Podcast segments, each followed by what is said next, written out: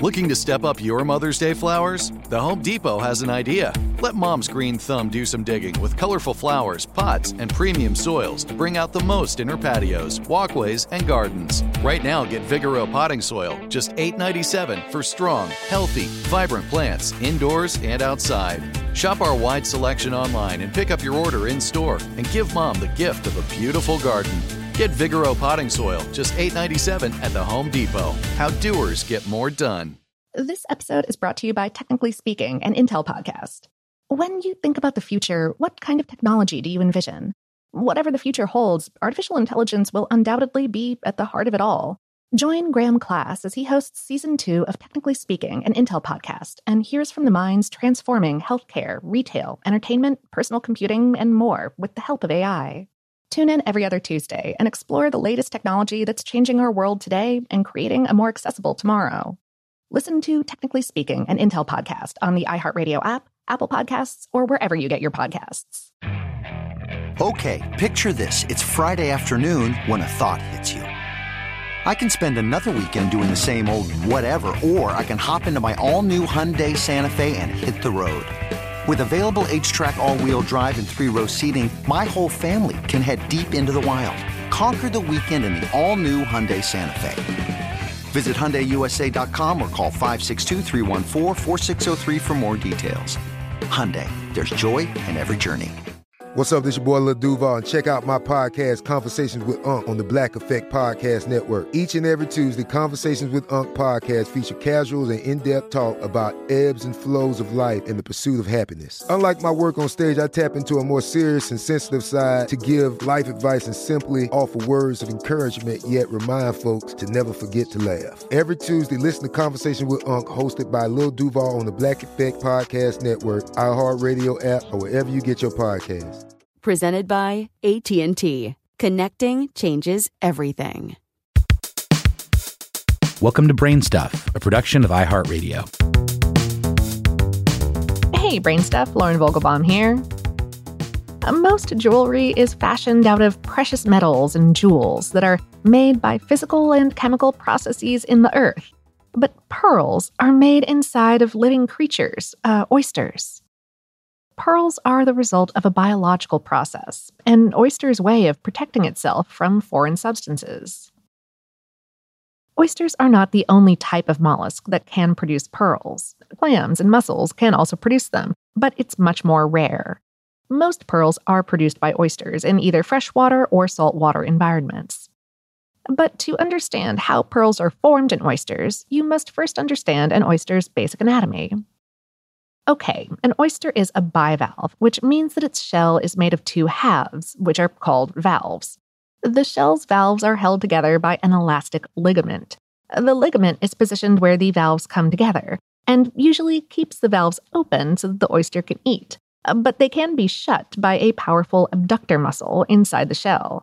If you've ever eaten an oyster or other bivalve, this is the tough cylinder of tissue stuck to the inside of the shell.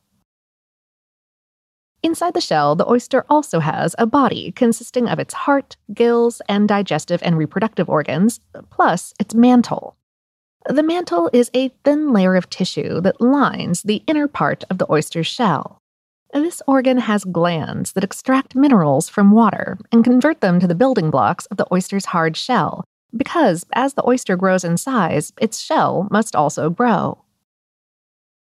The mantle secretes the mineral calcium carbonate, along with a type of protein, that together form the shell. A calcium carbonate is the same material used to make chalk, eggshells, and our own bones, and it makes up 98% of the shell. It coats the underlying protein structure to form the shell's hard surface. Uh, sort of like pouring concrete over steel beams to create a structure that's stronger than either material alone. The oyster shell has different layers. The outermost layer is a hard outer wrapping called the periostracum. The middle layer is a set of structural struts called the prismatic layer. The innermost layer is the nacreous layer, also known as the pearl layer, or just mother of pearl. It's iridescent and is sometimes used to make buttons or other ornamental items. It also helps form pearls. The formation of a natural pearl inside an oyster begins when a foreign substance slips into the oyster between the mantle and its shell, which irritates the mantle. It's kind of like the oyster getting a splinter. The oyster's natural reaction is to cover up that irritant by encapsulating the interloper, thereby protecting itself. The mantle covers the irritant with layers of that same nacre substance that's part of the shell, and these concentric layers of nacre will eventually form a pearl.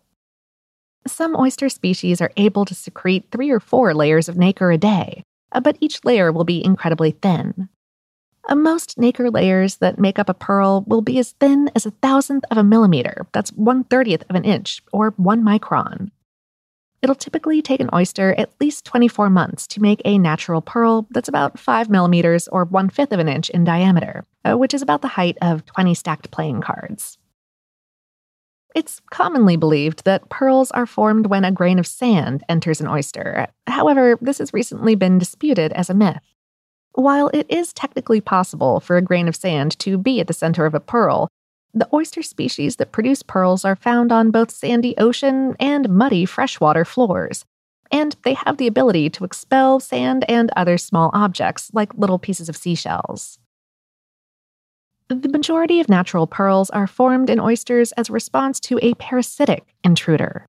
Parasitic organisms like drill worms will burrow through the hard shell of an oyster and trigger its mantle to secrete a barrier around the biological interloper. Either way, the resulting pearl is a foreign substance covered with layers of nacre. The average natural pearl is about 7 millimeters, or a quarter inch in diameter. Pearls that grow to a size of 10 millimeters or 2 fifths of an inch or more are rare and expensive. In general, the larger a natural pearl, the more valuable it's considered to be. Natural pearls come in a variety of colors, including white, black, gray, red, blue, and green. Most pearls can be found all over the world, but black pearls are indigenous to the South Pacific. Pearls can be uneven in shape. In jewelry, these are called baroque pearls, this happens when the nacre layers encounter resistance during formation, often because the pearl is lodged in muscle tissue within the oyster. Natural pearls that are pretty much perfectly round are more often used in jewelry and are considered more valuable. Uh, meanwhile, cultured pearls are created by the same process as natural pearls, but require intervention by pearl harvesters. To create a cultured pearl, the harvester opens the oyster shell and cuts a small slit in the mantle tissue. A small irritants are then inserted under the mantle, and the nacre tissue begins forming a pearl. Some cultured pearls are created using a sort of grafting process, in which a pearl nucleus is inserted into an oyster, providing the seed for the growth of a new pearl. And in some cases, simply cutting the mantle is enough to induce the nacre secretion that produces a pearl, and an irritant doesn't have to be inserted. In general, cultured pearls are far less expensive than natural ones because they can be produced en masse to better meet demand. But both kinds of pearls are still real pearls, uh, gems created by animals. Today's episode is based on the article How Do Oysters Make Pearls on HowStuffWorks.com, written by Lori L. Dove. The Brainstuff is a production of iHeartRadio in partnership with HowStuffWorks.com and is produced by Tyler Klang. For more podcasts from iHeartRadio, visit the iHeartRadio app, Apple Podcasts, or wherever you listen to your favorite shows.